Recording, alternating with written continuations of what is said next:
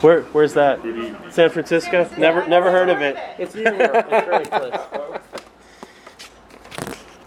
Okay, everybody, remain calm. We've had some technical difficulties. Already?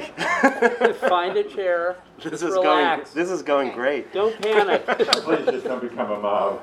yeah, yeah. So, You never know. greetings, Noiristas and others.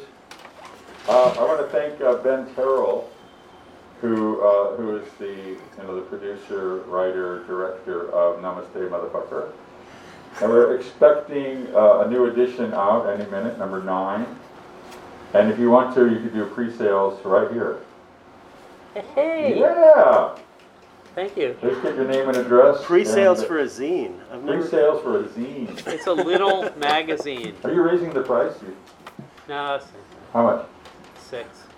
Six fifty. Six fifty. Yeah, you get your cut. Come on. And then uh, also Ben uh, uh, has uh, known this guy over here, Dimitri Samarov, for quite a long time. I think they were, were you both hacks together, or No, I No. was. I had you a. were in Boston? I was a hack before him, but um, I'll t- discuss some of the differences. Okay, we, you guys can talk about that later. Anyway, there were a bunch of books up there at the, uh, oh, God, it, you know what? It's like the holiday season. What? They, they could buy multiple copies. Oh yeah, that's right. I forgot that. Why not? Uh, anyway, so enough about me. Isn't Hanukkah coming up? Yeah, Hanukkah started Yeah, uh, yeah, yeah. uh, just two days ago. So Yes. Okay. One Right for there. every night. How's the mayor? there we are. So um, without further ado, I, I think we don't really. I have a couple things online. You can look on our website for that. We have a couple. Have a Zoom with somebody I don't even know. They're a friend, and I have to find out what that is because it's on Tuesday. that sounds, like- that sounds like it's gonna be great, And you find out before me, but, but uh, it's actually, I have this like funny uh, connection to the state of Utah, where I have like a half family who are in the, uh, well, let's say they're Latter-day Saints. But anyway, so all these Utah people kind of find out about me, and then this is a really cool guy who uh, did these hikes through um, uh, various parts that have now been returned to the people um, like Bears Ears and Escalante, and if you've heard about that, and it's just fantastic. Yay. It's happening. Yeah. Yay! So, um, and then we were supposed to do a, uh, a- an event with Eddie Muller next week, but uh, at John's Grill, which is, you know, fantastic with Dashiell Hammett's daughter and all this stuff. But they got very timid because of this new um, uh, viral thing that kind of accelerated. So that's sad. We're going to try to do that in January, and hopefully everything will be okay then. Um, but in the meet, and then in the, in the um, doing some things with some great poets in the beginning of January, and people are kind of knocking on our door to do some things, and I'm kind of thinking, well, what do I want to do? So um, we'll just keep track if you can. If you're not on a mailing list, please do that. And without further ado, are, are going to give it to you, Ben? No, don't give it to me. No. Yeah. Yeah. Sure. Do you wanna? Should I introduce you? What do you want? Sure. Yeah, so Dimitri, uh, as uh, the people here who were lucky enough to read my column that I labored over that announced this, I said, um, and it's true, I met Dimitri when he was a, a very happy high school teenager, uh, high schooler in Brookline, Massachusetts. He was really excited about coming to the U.S. Uh, came when he was eight. Yeah, Seven. Seven. And I don't want. I'm not going to tell you how old he was. He is, but he was born in 1970, so you can do the math. But so anyway, so he was really giddy of being in high school there, and I was really uh, proud to be a cab driver.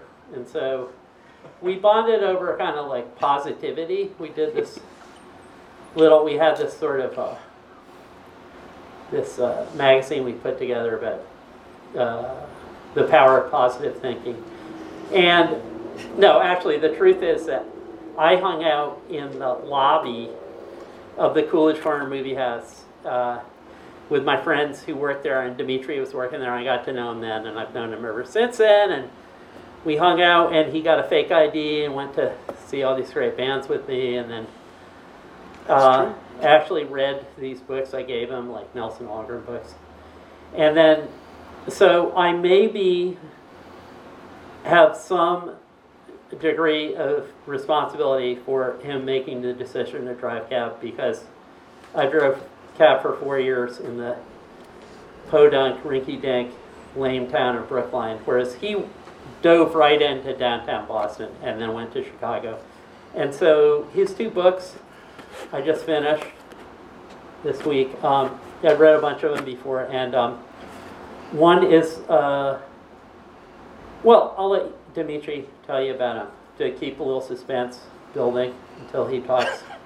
And now I'm going to pass the mic. Oh, wait, you have a mic. I got a mic. Okay, let's do this then. So, yeah, f- first question is, uh, is it okay if I take my mask off because I'm going to read? Is that okay with you guys? Uh, I'm all vaxxed and boosted and all the other shit, so. Yeah, I am Just- too. And I want to, too, if that's okay. Yeah, yeah, Cool. leave yours on. Is that? I actually, I think Jeff noticed, Jeff noticed that I look better with it on. A lot of people don't notice that until I take the mask off. I But, didn't want to tell you, Ben, but. so if, if I take it off and you want me, I will put it back on if I have to. Okay, thank you. Thank you. Thank you very much. One way or the other, just just do you know make a decision here. Come on. Uh, yay! Good job, Ben. Pour, pour it free. Okay, go ahead. Okay. So, uh, oh yeah. Let's see. I guess I should talk into this. Yeah. Uh, so during uh, lockdown, uh, I got basically two books done. The first of which is is this book called All Hack, which collects. Uh, it, it's basically a, a, a remix or like a Criterion Collection redo of my two cab driver books, which were published in uh, 2011 and 2014 originally, but especially with the second book, I had a lot of problems with the publisher, the layout. There was all kinds of problems. It turned out that the guy that published it was a crook that didn't pay authors. He was sued by many people. Like Simon and Shyster. Yeah. Uh, so yeah. uh, basically, uh, yeah, he's he's since gone out of business more or less. He's selling his whole catalog for about like five cents a pop. Uh, without the author's permission, and the more successful writers all sued him, like Samantha Irby. Like there's some other some people that went on to some actual, uh, you know, mainstream success. Me not being one of them, but uh, what I did decided to do was sort of wipe wipe the experience out of my mind and redo it my own way. So You're Taylor Swift. yeah, Yeah. Is an uncanny resemblance me me and Taylor. Yeah, that's somebody I know nothing about, like nothing. I've been doing just recently. I've been doing this horror movie podcast with a millennial, and she talks about Taylor Swift all the time, and it's just a completely like there's. I have nothing to say because I know nothing about her. Line of TV dinners, right? Taylor. Yeah, that's, sorry. Anyways, uh, so yeah, uh, prior to this book, I'd, I'd uh, sort of written and uh, designed and kind of found a uh, printer for this kind of hardcover format with a foil stamping, and I, I like doing that, so I thought I'd give it a shot with uh, redoing the cap thing. But when I got permission from my first publisher, University of Chicago, to reprint most of the most of that book, uh, I, I wound up basically rewriting the whole thing and reordering it. So, if any of you have read those first two books, this isn't exactly the same thing. It's it's the best version of these stories that I could come up with with some added stuff, some bonus features like a few essays and stuff about rideshare, the, the things that uh, that happened after I quit driving in 2012, and uh, it also reproduces uh, the zines that started out my whole cab driving writing endeavor. Um, so I thought I'd, I'd just read a short thing out of this, and then we could talk about that. Does that work? Yeah, yeah. Do I? Should I not talk into this? No, Can you, you, you need to. I do. Yeah, I guess All right. I'll Stephen back here. I All right. Cool. Yeah. All right.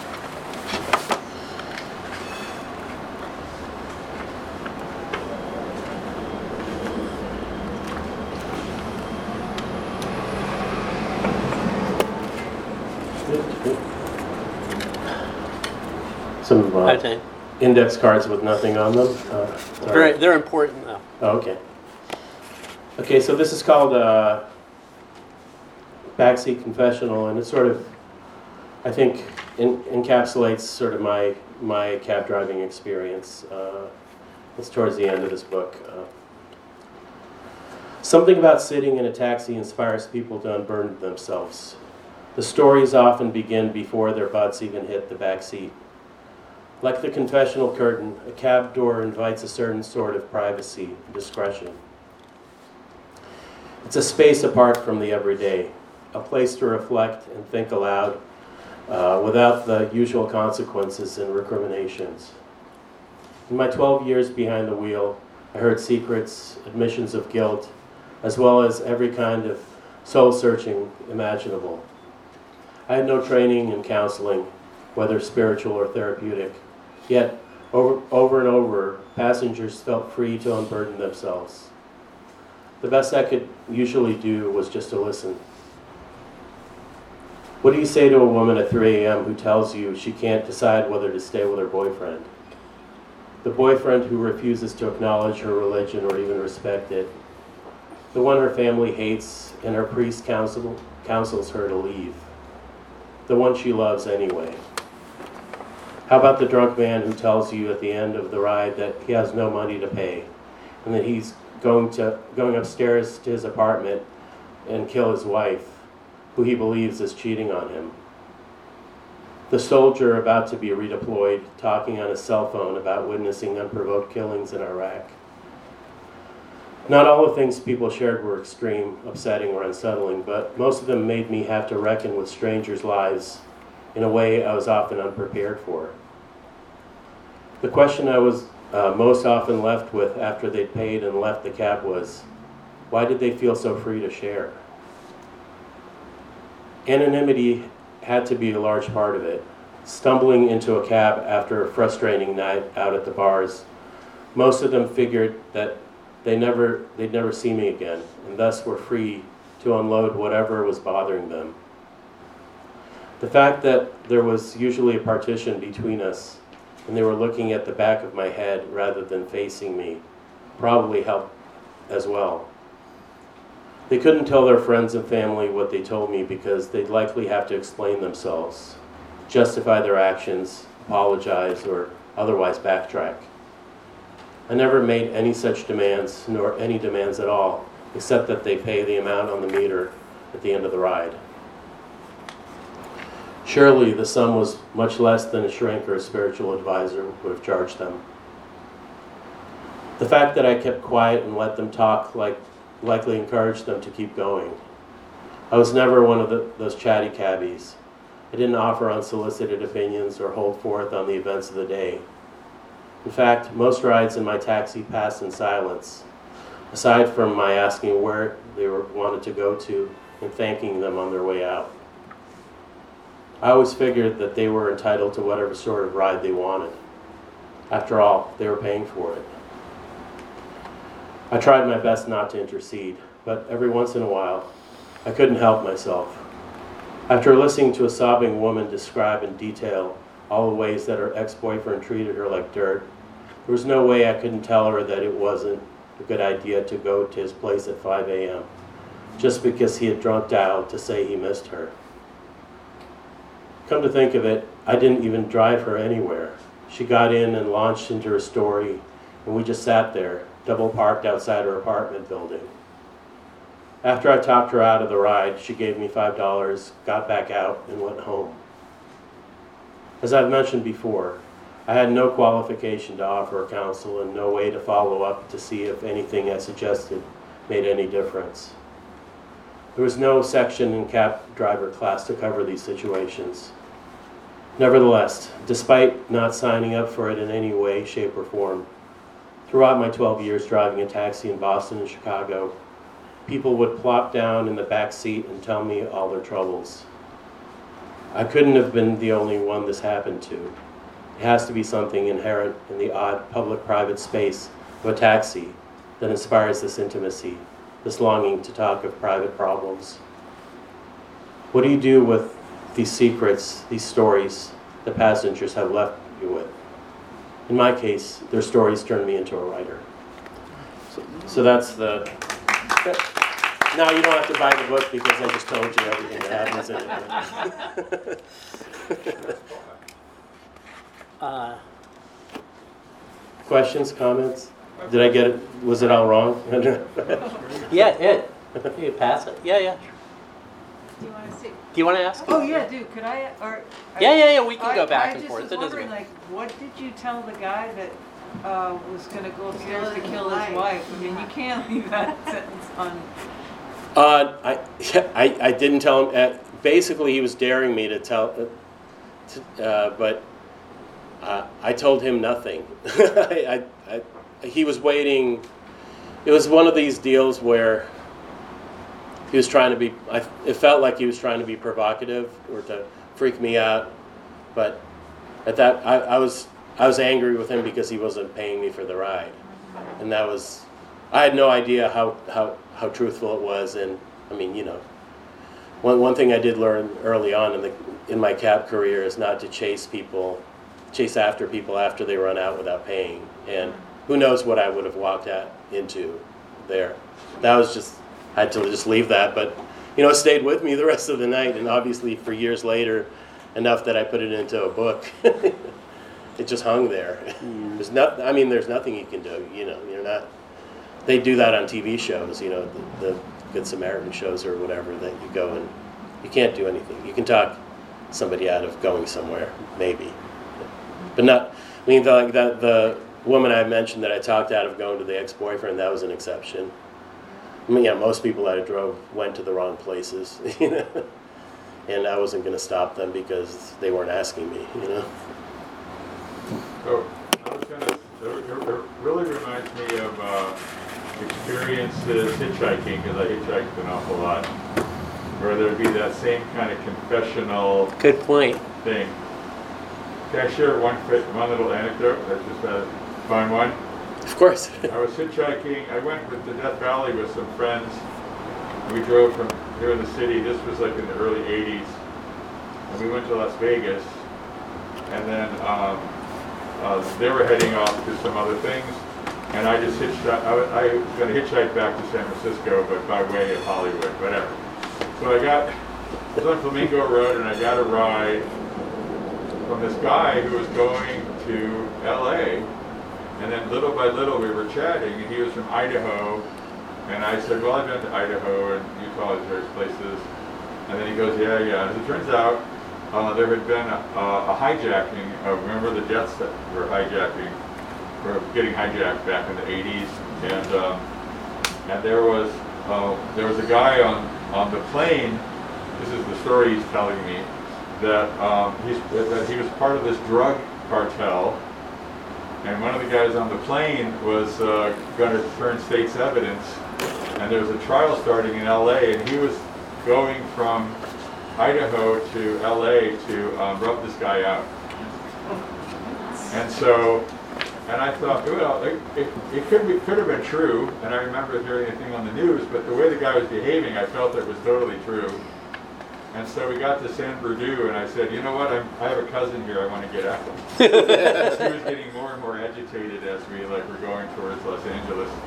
And I got out of the car, and then he sped off, uh, and, uh, and then right after that, a cop came and stopped, and he, and he comes up to me and he goes, "You can't hitchhike." And I can still see like the assassin go. Oh my god. Enough about me. Cool. Uh, Yeah. Have you had uh, passengers interact with each other that caused you a problem? Um, I, I I had a similar, I drove a cab myself, and that's how I know Ben back in Brooklyn. But it was down here on the Embarcadero, and the woman was leaving some kind of stressful situation, abusive man, whatever. And he came up to the cab and opened the back door before I had a chance to get away. Oh wow. And I was in the middle of it. I'm like, Miss, what do you want me to do? You want me to leave? Sorry, sir, you have to shut the door. So I kind of had to speed off quickly. But Yeah, there's yeah, there's That definitely stuff does like happen, that. like- yeah. passengers interact with each other in a situation where you might get drawn in.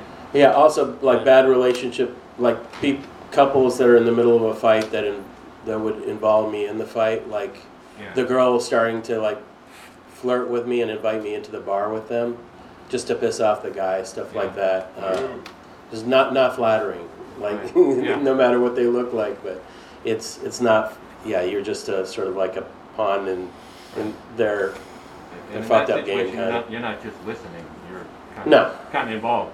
No, and, like and yeah, not. there's also there was always a contingent of people, usually guys that would want to be like chummy and talk and be like want to pretend like you're friends.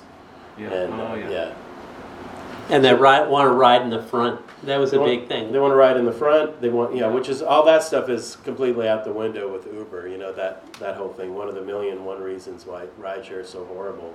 is I want to play your radio. Hey, I want to put the, yeah. the the line of the yeah you, you you're pretending like you're going with a friend in the car like you're not, you're not my friend you know like, yeah yeah uh, you have other hard-hitting questions Anybody, um, anybody's from uh, studio audience?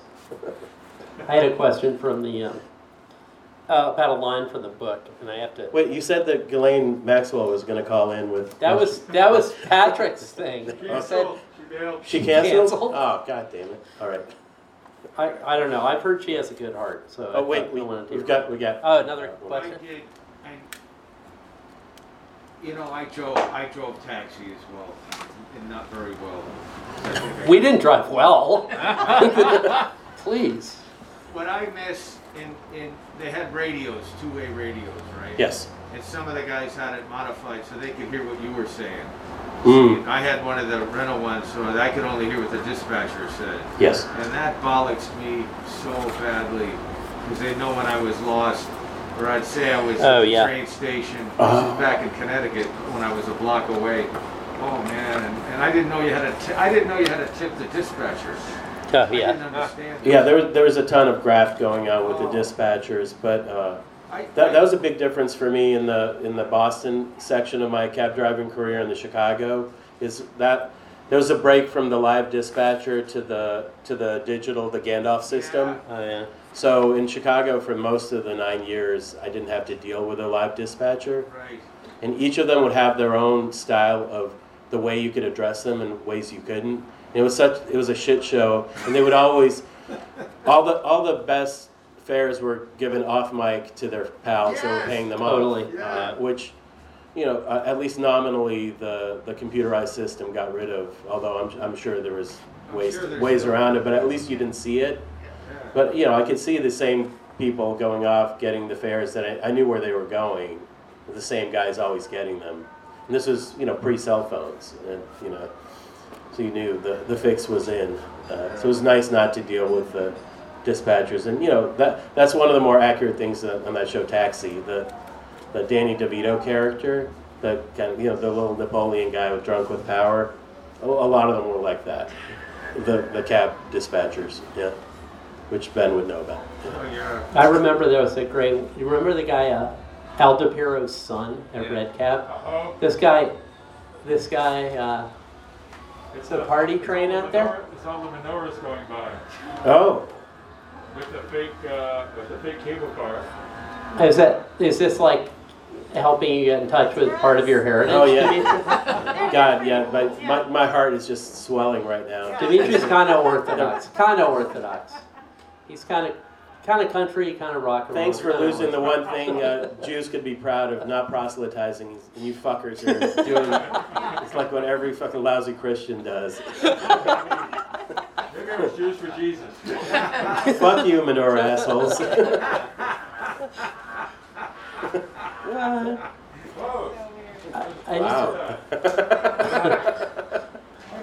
well, yeah, I'm, I'm a really. maybe we can I'm, move this outside the Yeah. sidewalk. I'm, I'm not a very good representative of my ethnicity or, or religion or race or whatever the fuck. Jeff Jews could help that. Jeff, you're orthodox, aren't you? But uh, yeah, I I was thinking of various cab driving things. But oh, that Cal, Al DePiro Yeah. was a driver who was uh, I don't know a character. But then he had this son who we all thought was kind of uh, maybe like special needs guy or something. And, you know, there's nothing wrong with having an intellect, inte- intellectual had handicap, but to have a kind of uh, be on a power trip Yeah. and think you know everything. And I remember this one time he said, he used to say, uh, he gave a guy directions to go the wrong way on the freeway, like go south when he, he should have gone north. Wonderful. And he said, uh, Sir, don't tell me how to do my job. Oh. So that was that was kind of their guess like Yeah. that. But Dimitri, I wanted to ask you about this one thing because it kind of resonated with me. You said on uh, in this little thing called "Last of the Night" on page two twelve, which I will hand to you in a second. You you talk about this kind this guy is kind of trouble. Yeah. And like as with a lot of these passengers, and I remember this because I drove at night too. A lot of there are a lot of uh, drunk people and high people, etc. And you say waiting to make a U-turn, the other cab pulls even with me, and the driver shakes his head frantically to indicate that I'm making a mistake. Yeah. But sometimes I'll take the wrong people just to see what will happen. Yeah. Could you could you uh, expand upon that? You look at this. Oh, no, no, I, I know what you're out. talking about. Well, I, that, yeah, that's, you know, probably one of my million and one personality flaws, you know? Yeah, just yeah, curiosity. Is that It's- curiosity? I think so. Uh, yeah, this guy had been kind of, kind of stumbling around. Uh, he had two, two uh, half, half empty bottles of Corona in each pocket of his jet sports coat, like one in each. and uh, there was a line of cabs outside of a late night bar, and uh, one or two cabs had refused him, and. Uh, Every now and then, I would see somebody, and I just wanted to see what the story is. Hmm. So I took him, and uh, it was not worth my while. but yeah, you can read about that. I'm not going to read that. Uh, it, it's in the book. I should try to at least attempt to sell one or two of these, right? Well, yeah, why not? Um, yeah, I recall being kind of uh, burnt out by a lot of the insanity that you Hmm. dealt with too, and Russ dealt with, like too many people in bars. There's a great line, by the way, of being swarmed by drunks at some event, like uh, some kind of sports ball game or something, and there are mobs of people, and you say they they're jumping in front of the cabs and and there are a lot of cabs who who won't pick these idiots up. And he, he say they bellow louder as cabs pass, as if their unique call might do the trick where others failed. It's a great line. There are, there are great lines throughout this book, and as you read through it, the second half, to uh, to me, built up steam. And I, you know, I was telling Dimitri, I was uh, cackling hysterically on the bus, which was really satisfying because it was in the morning when everybody's quiet, you know, looking on their phones or they're like this. And I wasn't like trying to have an effect. It was just so fucking funny. And, you know, I had a rough morning and I'm just like, I need a laugh, so I'm gonna repress my laughter. And uh, and so it it's very pleasurable reading it. But I was gonna say with uh, um, this is about you in your book, but I'm going to talk anyway about driving cab. Um, to me, driving during the day, you had to. well, The worst thing was having to deal with uh, daytime traffic. I think.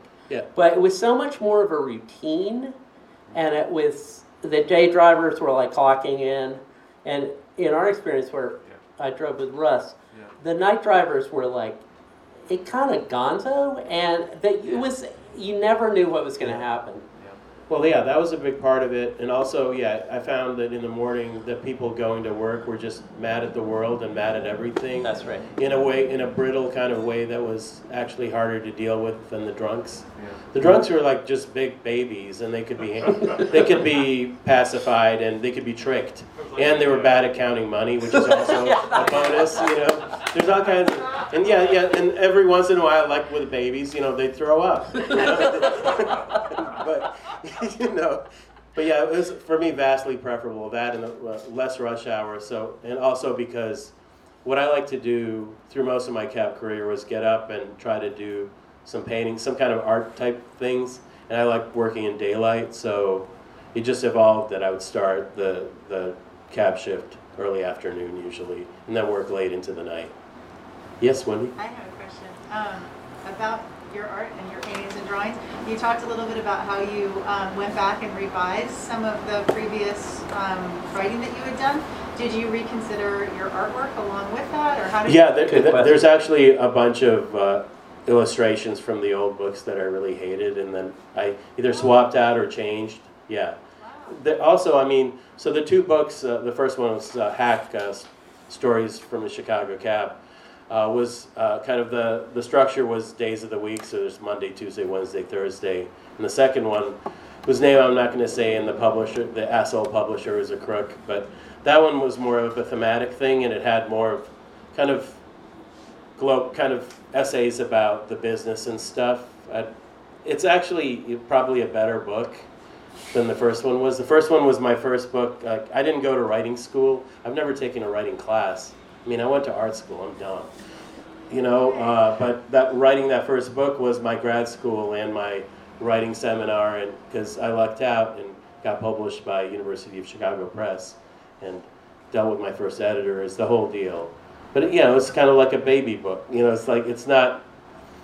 There's stuff I had to kind of uh, smooth out some some edges. I had to, yeah, I, I rewrote pretty much the whole thing uh, to the best best I could. There's stuff I couldn't change, but there's some cringeworthy images and phrases, and that I was happy not to have Over- in. Can I kind of follow up question before you do your question? Okay. Is that can stay on the art? Just, but to stay on the art for a second, like, did you, um, then, had you done artwork that you, you thought paired better with the new text that you'd done? Or did you like draw to the new text, or how did you? No, I, I didn't. I don't think I drew anything new, but I swapped out. I mean, I there's some illustrations there that were done for other things or drawings that I swapped in and just thought thematically as I was re-editing the text would work better. Uh, and yeah, I'm you know, I, I'll, I'll leave it to some you know some really bored you know grad student to, to trace what the differences are and what changed, but that's the yeah. I, and I no longer have that roadmap, but yeah, this this is yeah, this book was kind of like the big my my first uh, you know uh, lockdown project, and uh, it it definitely yeah uh, occupied my time pretty well for for several months in 2020. Jeff, you had a question? Yeah, so when you were writing it, it, it was probably, you know, very, very personal writing about your, your experience, but in some ways, now, like, you know, the, the cab industry is dying, and it's, Oh, it's dead. it's dead. Yeah, So it's kind of it's a been dead. historical document in a way. It is, yeah. Uh, I mean, one of the funny things is so right when the first book came out, it was optioned by a filmmaker. Was supposed to be John McNaughton, right? John McNaughton. Yeah, it's a great, great filmmaker. But he was gonna. His idea was to turn it into a TV series. But in the meantime, you know, the cab industry died. Uh, so the first book came out in 2011. I quit driving in 2012, which was the year that Uber came to Chicago, and Uber recruited me. Uh, it's it's in the book. Uh, I mean, and they gave me an iPhone with the app, and there was no business at all, but it was like looking into a crystal ball. And I knew that if the cab industry didn't make an app or do something, they'd be dead, and they didn't. So now they're dead. So they have no, nobody but themselves to blame. And they weren't better than Uber. They were just the old version of what Uber is, you know. Yes, Patrick. I have a question. So, uh, the other day, this past week, my sister-in-law uh, was at uh, the Dolphin Club that she belongs to, it's on the bay. And then she was going up to her old restaurant, which is at Filbert in Columbus. And she looked on one of those Uber or Lyft, I've never taken either of them. But, um, and it was forty dollars to go from like basically the foot of Columbus Oh, up to Filbert Street. So, It's like a four dollar cab ride, right? yeah, somehow she got a cab and it was like eight, do- I mean, altogether, I think it was eight dollars, including the tip. She, she did find a cab because it's the tourists are down there. So what was the, what's the question though? Well, how can they sustain forty fucking dollars? Is it just- The stir- is Is that still go search price? is it gonna Yeah, it's the search. It's yeah, it's it's the same way that you know Amazon can change prices as demand. You know, up, Yeah. it fluctuates. It's real time. They can, it's whatever they can get away with, as long as you keep taking those those rides. They'll keep doing it. You know, I, I don't know. Are people gonna say fuck you eventually? No? Maybe, but they're. I mean, they're basically the only game in town. Yeah. I don't take them because I don't have a smartphone. I, that's a separate conversation. I Ah, okay. quit smartphones six six and a half years ago. We could bore people to tears with that one, you and me. yeah. They know, they know, right? It's. Yeah. Yeah, now it's, it's fun after Yeah, lockdown. sorry. All these all these restaurants have the, the QR code menus, and uh, if they don't give me a paper one, I just leave. Me too. you know, it's like sorry, there's other places I can eat. you know, Sorry, you had a question? Yeah, my question is, when you said you, you, you re-edited and that your writing is better, can you be more specific? Like, what actually changed in your writing, and did you lose some of the rawness that probably, Um, I mean, I think it's like anything. It's just reps. I mean, in the in the in the time in the decade between the the publication of the first cat book and and this book, uh, I've you know I've been making at least part of my living from write, writing of various kinds, journalism, and I just do a lot of writing, and so it's just gotten better. I mean, through the first edits of the first book, the editors kind of beat a lot of bad habits out of me. These the starter habits of aping the style of your favorite writer. Like the beginning, when Hack started, I did this whole ellipsis thing, which came from Céline, from directly from Death on the Installment Plan, because it was a favorite book back when I was working at the at the movie theater. Yeah, yeah, yeah. The whole book, it's an 800 page book without a paragraph. It's Yeah. just Yeah. fragments of, of speech. It's a great, great book, but like if you're not Céline, it, it will not work. It, you know? and uh, yeah, one of the early editors uh, kind of like browbeat me into getting rid of that and using standard sentences. Uh, so yeah, it's just, it's just experience, you know. I've just done a lot, a lot of writing and it's become uh, a regular thing rather than just this weird reaction to a, a stressful job that I needed an outlet for that I couldn't I couldn't manage just by visual art. Yeah, um, while you were like driving a cab and getting used to that, was it always in your mind, like, gonna write a book about it? Oh no, no, Because, I mean, uh, most cab drivers are like, I could write a book. I mean, I, no. I, I uh, thought that, but my very first my first attempt uh, to do it. at at writing anything came, let's see, three or four years after my first stint, the stint in Boston. Okay, So in about the year 2000, I made a zine called Hack, right. which is okay. what slowly led to to the book. Right, and if you got, you've got these stories like yeah, they kept eating in your me. head like most most cab yeah, drivers. I'd Yeah, never, yeah, I'd totally. never written it. I hadn't written anything but a homework assignment Okay, uh, prior ever. I'd Right. never sat down and wr- written anything Right. until I was 30. You know, so interesting. and then yeah, when I started driving in Boston again in uh, 2003, I revived Hack as a blog because then I'd I'd learned how to use a computer Okay. thanks to Deborah. uh, yeah, she taught me how to turn on a computer and uh, help build my website and stuff. Uh, yeah, uh, but no, uh, and then I had no, you know, I had no contacts and no in in the publishing industry, but a, a few people kind of started reading the blog and. There's an old, old uh, classmate of mine who worked at the movie theater named Who? John Hodgman Ah. uh, who, you know, mentioned in some magazine interview this this zine called Hack, and that led to somebody at University of Chicago Press reaching out to me. So it was a completely charmed path to publication. I mean, nobody has a story like that, and every book after that has been just, you know. Just a slog and torture in various ways. Uh, after the first one, it's it's all like reverse backwards, just like every everything else. Yeah. Okay. So no, yeah, no, no thoughts about writing at all until much, much later in life. I have a, I have a slog and torture question.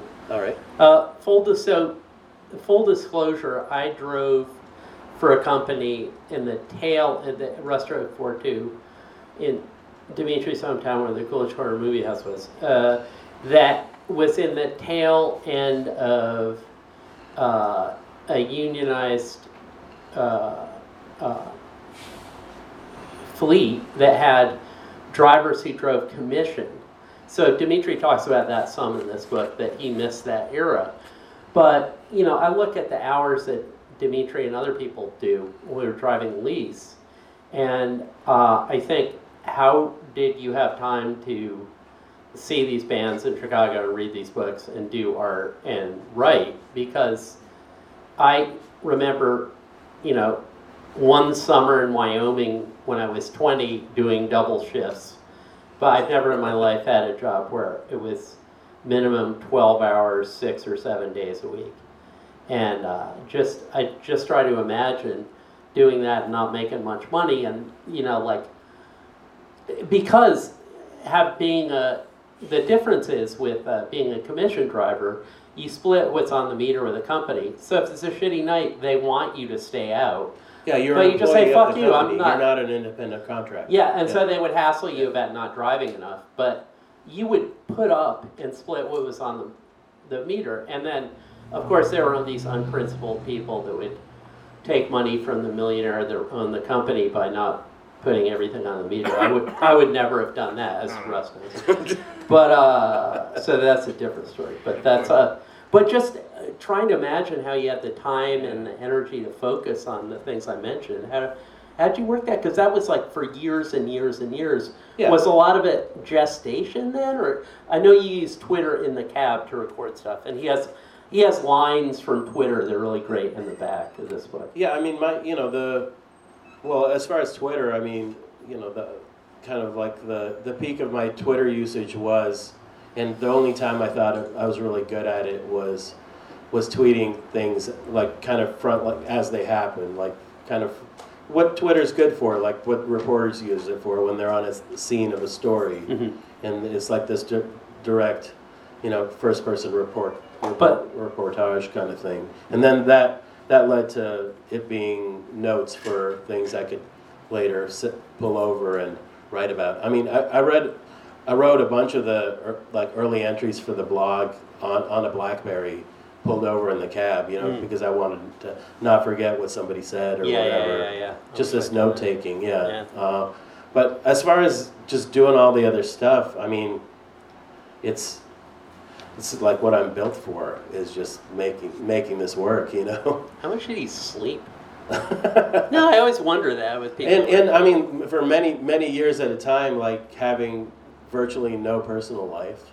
You know, like I have I have the art artwork and I have the job, and then you know I'd stop off and see a band or something, and go home and just do it again. Mhm, mhm. But yeah, the, like the, the shifts in Boston were, were 12 hour shifts. Mm. Uh, most of the ones in, in Chicago were 12 or longer. Uh, the, the, the tail end of the Boston thing, I, I had it down to a science where I would drive 24 hours straight, and I was living with like four roommates, and I could sustain, I could pay rent and my bills just off that one shift a week. But that was the tail end of the, the, the Boston years. Well, that's when you had it down. That, that was the most efficient thing, right? but I had to live it with four roommates, one of whom was like an insane, you know, person with a drug problem, also, you know, doing lithium and doing recreational drugs. You know, you turn on a di- like laughing and then screaming the next minute, that kind of deal. Uh, yeah, good times. yes. Okay, so, um, did you ever run into anybody again, or did anybody who you ever wrote about ever get in touch with you or recognize themselves, or? you know? Uh, very, very rarely. I mean, one, one of the great things about it, that job was the anonymity of it. Uh, uh, there was one woman uh, in Chicago, in the Chicago years that she must have uh, saw, seen me on Twitter or something, and she, she turned out to be uh, a manager of a indie band. And it was a totally positive thing, and she was flattered that I mentioned it. Yeah, it was like a positive thing. But yeah, the, like the negative stuff or the scary stuff, I mean, those people are way into whatever they're into. They have no idea anybody's looking. And it was like one of the big differences between the, the cab writing and the, the bar the bar stories So I had to turn the bar stuff. So I, after I quit driving a cab, eventually I drifted to, to bartending. Uh, and the big difference with that is you're more of like a known personality and you have regulars and I had to change names and I, I have people that are no longer speaking to me because of this bar book, but I don't know if we'll have time to talk about it or. Yeah, I hope we can. do. Uh, Uh, and but yeah, very different, but different side of the, but it's still service industry. You're still, there's a class thing, there's a thing of where you're, you're part of a delivery system, you know, so I was delivering people to the bars or from the bars and then I was, you know, just an appendage that was serving them a beer, you know, uh, still not a person, still able to disappear and watch them and listen. So I was doing the same thing. do you want to read a passage from Style? Sure. Yeah. So yeah, we'll switch. So this is yeah yeah just to introduce. This is the the newest book which came out in April. It's called Old Style after the most popular beer in Chicago. Uh, and luckily, I, I guess the corporation that owns the brand Old Style, which is not the original, hasn't sued me. So I guess they're cool with me hand drawing their logo on the cover and not crediting, not asking for permission. I, I, yeah, there's a, there's an afterword where I, I asked them not to sue me. that I don't think I ever sort of cast aspersions on their brand or anything. It's really really bad beer, but uh, people love it, and it's sort of for for a long time, for many years, uh, every neighborhood bar had an old style sign, and that's why the book is called Old Style. So I'll just read. I'll, I'll read uh, like the the first chapter, which kind of sets it all up.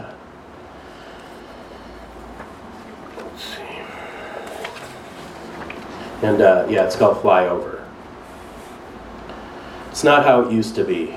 It never was. The western flyover goes down quick. Built ease traffic around Riverview Park, it has in recent times become a rundown eyesore. The park, where so many Chicago children uh, rode roller coasters, ate cotton candy, went on first dates, bulldozed and gone 50 years when the wreckers come for the overpass. I watched the machines whacking away at the concrete of the pockmarked bridge until the rebar sticks out all over like frayed nerve endings. A small crowd gathers to gawk. A fat man shimmies up a nearby light pole and furiously snaps photos.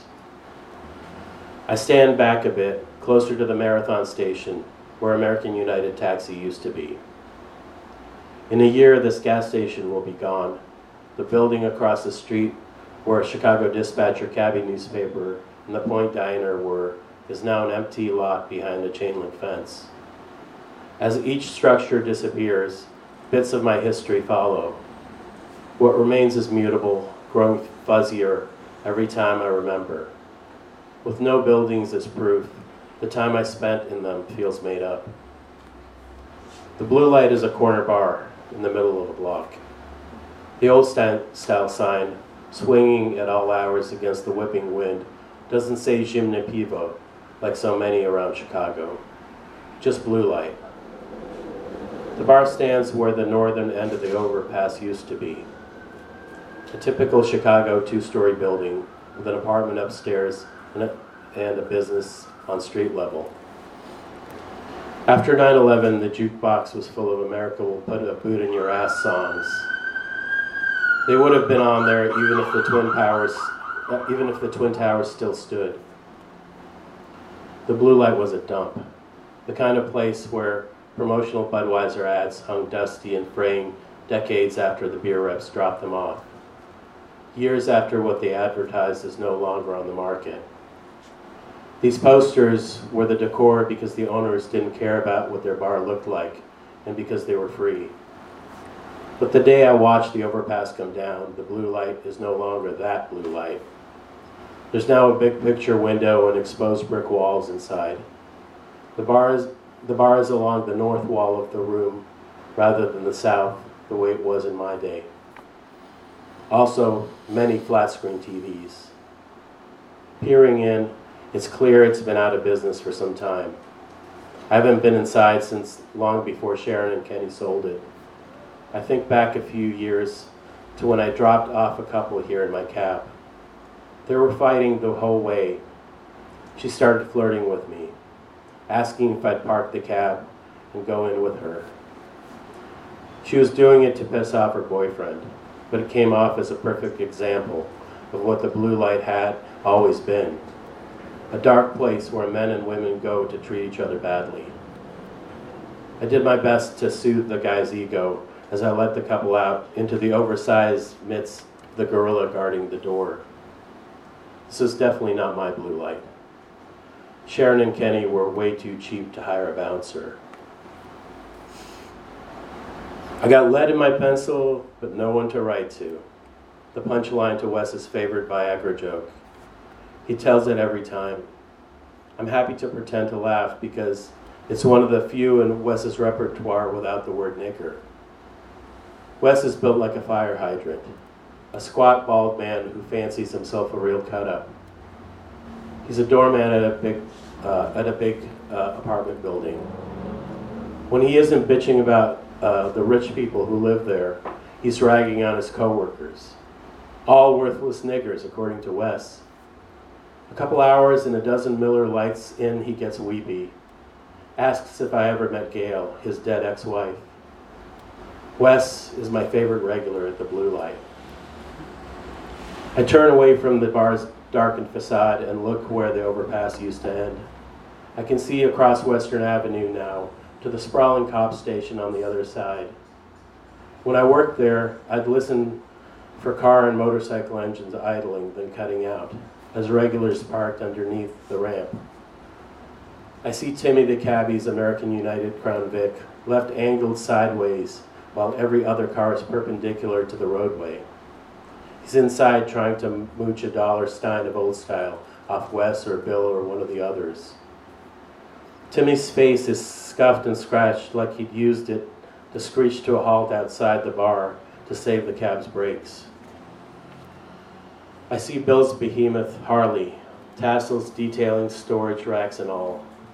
Hard to believe it never collapsed under the mountain of a, of a man after he walked out of the bar, a case of Miller Lite augmenting his prodigious gut. Sue's out there, her SUV idling, as she talks on her cell. She's still in her Wrigley garb. She'll run inside in a minute or two, breathless, ready to get behind the bar or sit and drink with her girlfriends it's her night off. Tommy used to sleep in the underpass sometimes. I see him out there near closing time, waiting to come in to mop the floors in exchange for bottomless old style. Tommy was the first one I got to know at the blue light after Sharon. I see the shithead I cut off earlier in the night loitering in the shadows, waiting for me to come out after I've thrown away the empties. Does he have a gun? A knife? A bunch of his deadbeat pals posseed up to kick my ass? I knew about Riverview Park long before I got to Chicago. I read about it in a book. It's where Lefty Bicek takes Steffi on their date before leaving her in a, a basement to get gang raped by guys he's known all his life. Now there's a cop station and a strip mall where the park used to be. Cops came into the blue light and put their service weapons on the bar before ordering frosty mugs of old style. I wonder if they kept coming once it changed hands and the flat screen TVs were installed. I have no idea what kind of bar it became, but doubt it was one where it was okay to put a gun down next to your drink. All that was 20 years ago. Now I work at another bar across town. My life is totally different. So that's that's the setup to this this book. it's yeah, it's, as you see, it's related to the there's cap there's overlap and. Uh, like I say at the beginning of the book, it's fiction, but I didn't have to make anything up. I had to change some names and I tweaked some uh, some of the timeline to fit better, but yeah, no reason to make anything up. I don't know. Is the Lefty Bicek character is from Nelson Algren, right? Yeah, it's from Never Come Mor- Never Come Morning. Never Come Morning, which is a book that you gave me. so, yeah, and yeah, that Nelson Algren book, amongst other things, was what introduced me to Chicago many years before I ever got there. And you had a you had a Nelson Algren Twitter account, yeah? I did, yeah. What was that? I mean, what did you post on it? It was like Oh, quotes. oh, right? just yeah, just just excerpts. Yeah, yeah, and then yeah, I, I sort of got tired of doing it, and I handed it off to a friend who uh, didn't keep it up either. I mean, as as with so many of these things, uh, you know, there's a first flush of enthusiasm, but then you know once there's not either encouragement or money involved, you just it, it peters out. You know, Mhm. I think it's it's still archived. You can find it. Uh, you know. There's Yeah. a, do you know about this book, Republic of Detours, about the Federal Writers Project? It Mm-mm. has a really good chapter on Nelson Algren. Mm. I'll tell you about it later when I'm not on a microphone. Um, That's bonus content. Yeah, it's bonus content. It'll be on you the get that in- DVD. on the DVD Yeah, of yeah, this conversation, DVD. um, oh yeah, so at the end of Old Style, there's a uh, something that's like as uh, even more. Uh, are You're going to talk about the slander chapter? yeah, yeah, yeah, the slander chapter. No, it's it's uh, It's my acknowledgments are afterward. the acknowledgments are great. I highly recommend you read all the way through to the acknowledgments and the the thank yous. No, thank yous probably. But 172, I'm getting there, I'm getting there. Okay, so you have, the- it's like, it's kind of like when the drunks get in the cab and you can't get them out. You're, it's getting to be last call and you got to deal with these idiots, right? And, uh, you know, you have to be polite, but you have to be firm, blah, blah, blah, blah. And um, so the guy's saying, uh, when I go back to him, he tells me I should probably throw away the glass I served him water, and this is cutting to the end. That it might be contagious because he had pink eye. Yeah. And so the guy says, if it's not one thing, it's another. Let me give you a piece of advice. Don't ever mess up. So I wanted you to comment on that. on that advice. Don't ever mess up. Don't ever mess up. I don't think I've heeded his Yeah, advice. that's what I thought. I just wanted to But find yeah, out. but this was this was a man that was just released from jail on his way to a homeless mission, who came into the bar and announced that he had pink eye, and he wanted directions to where the mission was. He'd been wandering around. He got let out of the jail. He didn't know where he was. Uh, yeah. Well, yeah, one of the one of the sadder interactions, but of course, it's these are the things that stick with me, you know, because, yeah. So, so the bar you opened the book with that you just read the passage of that, um, the bl- blue light. Yeah, Yeah, that that was clearly a place where you did not click with the cops who put the guns on the bar, and the one guy was your favorite customer was pretty horrible. And but the other bar, could you say something about the difference between them? The other bar right. So that yeah, the, the character book or the book you is uh, it's a series of kind of interconnected and interrelated stories that take place in two bars in Chicago, basically in the 20 year span between 9/11 and lockdown. Yeah, I mean, you know, the yeah, COVID kind of uh, gave me an exclamation point. I had it, I had pretty much an ending to the book, but it was yeah, COVID was kind of the cherry on top. Uh, so the other bar, which is called the Albatross in the book, is based on a couple of other bars that I worked in, and where I actually made friends. And there were bars that I would go to on my own, rather than unlike the Blue Light, which I wouldn't have gone to on my own. but the Blue Light was the first bar that I bartended at. Mhm, mhm. It was a late night bar, closed at four o'clock. And basically, the only busy time at the Blue Light was between two and four in the morning. The rest of the time, it was a series of kicking out the same regulars, cutting them off, and telling them they had to leave.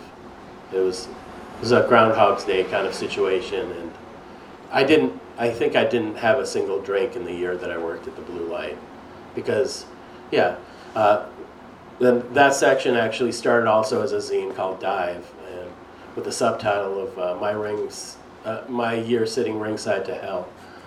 and just watching those people drink and abuse each other uh, every you know for three four times a week was yeah talk about a scared straight situation but yeah the other bar uh, the albatross was uh, up until recent so I, I actually quit bartending about a month ago month and a half ago unhappily but that, that- yeah. well yeah that's another story yeah i'm still working through what happened there but uh, yeah, I mean, I this is I put the I worked on that this book for a few years, but I finished it um, during lockdown, and I kind of made my peace with the fact that I was convinced that the bar I'd worked at would not reopen. I didn't think they would, because the owners are kind of retirement age and they're very, very hands off. But weirdly enough, they reopened last summer, and it was weird and and uncomfortable, and there was a lot of situations that were not good, and uh, I quit. Uh, They didn't invite you back exactly, right? uh, well, they were, they did not bother to ask why I was quitting, so that kind of clued me into the fact that I was making the right decision. Because you know, like, why would you go somewhere where you're not wanted? You know. But so in that, but in that other bar, the second bar, Yeah. you felt like there was real camaraderie and there was a kind of a spirit that uh, kept people going Oh yeah. because they connected and they had fun and Well- they weren't just yeah dead end. Uh, No, no, but it was also, it was, you know, it was definitely shown during lockdown how many, for how many people, it was the focal point of their whole social Mm. life. Because uh, one of the regulars, who is now my landlord, like a, a day after lockdown started this thing on Zoom, like these cocktail hour things that got big. He started the day after and kept it going for the whole time I think that the bar was closed, which was 15. We were closed for 15 months. Uh, there was definitely a lot of camaraderie, and there's a lot of other good stuff. I mean, I got to play my own music there. That was a big, big deal for me. Mm. Lo- Love not take not having to deal with a jukebox that played, you know, 9/11, you know, like America rah rah songs, you know. so that yeah, there, there, there's a lot of perks. There's you know it's the best best job I've ever had. I've you know I've never had a salary job. I've never had a real real job because I've always just been trying to make a living doing the stupid art thing that I just can't stop doing. You know. Uh, yeah, I never learned how to do that. Uh, so. Uh, yeah, for for you, you know, I was, at that bar up until a month ago for almost seven years. Uh, very, very part time, but uh, it served a need. But you said uh, Dimitri has a newsletter um, that I get the bonus edition of where I pay a huge amount of money. No, it's not a very fair amount of money to get a lot of art and um, links to articles and stuff that Dimitri writes. Uh, and in there, you wrote about being able to, for the first time in your life, to support yourself from art, even though you're doing. It includes doing commercial art that your younger self would have hated you Yeah. doing. You know, Yeah, personally, I never in a million years would pass judgment on something like that because I don't see why it's better to tend bar to off-duty cops than to do art on commission. I just like don't see. I don't. I mean, uh, seems like a good thing. So I was wondering about that. Yeah, I mean, it, it took, uh, yeah, I guess I had some weird code of ethics where I decided, I mean, I knew, I went to art school, I knew I wouldn't make any kind of living. I immediately started driving a cab, so I thought there would be the separation. I'd do the art and I'd have the shit jobs, you know? And, there, and, and they would never intersect. Mhm. And, you know, occasionally I would sell art, but I never depended on it. Uh, but as the years went on, and it became harder and harder to devote, you know, 50, 60 hours a week doing a thing that meant nothing, you know, which all these jobs are, they mean nothing, you know. You, you do the, you make the best of it, you know, like you make, you make a zine or like you make something out of it, uh, make books, but, uh, yeah, so yeah, it was probably not until I was like 40 that I would stoop so low as to do like a pet portrait, which is a chunk of my living now. Is pet portraits. pet portraits. They're so great. Thank you. Yeah. Thank you, but like 30 or even 35 year old Dimitri would, would sneer at that shit and like would not accept that. That's just whoring, you know, like that's not, that's whatever little talent I have, like wasting energy and time on that. Like somehow it's preferable to drive drunks around. I, I, I told you I wasn't smart. I went to art school. I don't have a real college education, you know. so Well, yeah. uh, Patrick's making these desperate expressions of wants to close. yes, people Uh, probably want to leave, and uh, And I know somebody uh, wants to buy a book. We could. Dimitri wants to hear me talk all night, but I know you guys have to go. But I just wanted to say that there are books for sale, as we mentioned earlier, but there's also um, original art that All signed, has. signed and numbered. All the books are signed and numbered. These hardcover books, but Can you yeah, say something about some- art? Yeah, I, I brought. So yeah, I actually drove to San Francisco. I've never done that before. It's kind it was really cool. What? But You did? so yeah, I drove. Oh my god. Yeah, in Chicago? in two days. Two days, shit. Well, th- th- this is where the cab driving experience came in handy. I can just drive and drive and drive. Yeah, 17 hours the first day, 15 the second. Oh. So, did you drop middle or did you go north and north? 80 the whole way. Oh, wow. Straight shot, 80. Mm-hmm. Yeah. I've done it. How's your back? I mean, not from the ride, but from being a driver. Uh, well, luckily I don't own a car. I drive like once a month now, maybe. Like I, I rent cars or we have. A, I don't know. Do you guys have Zipcar here? I, like that. Yeah. Uh, like when I have errands, I just do that. Uh, I rarely drive. I, you know.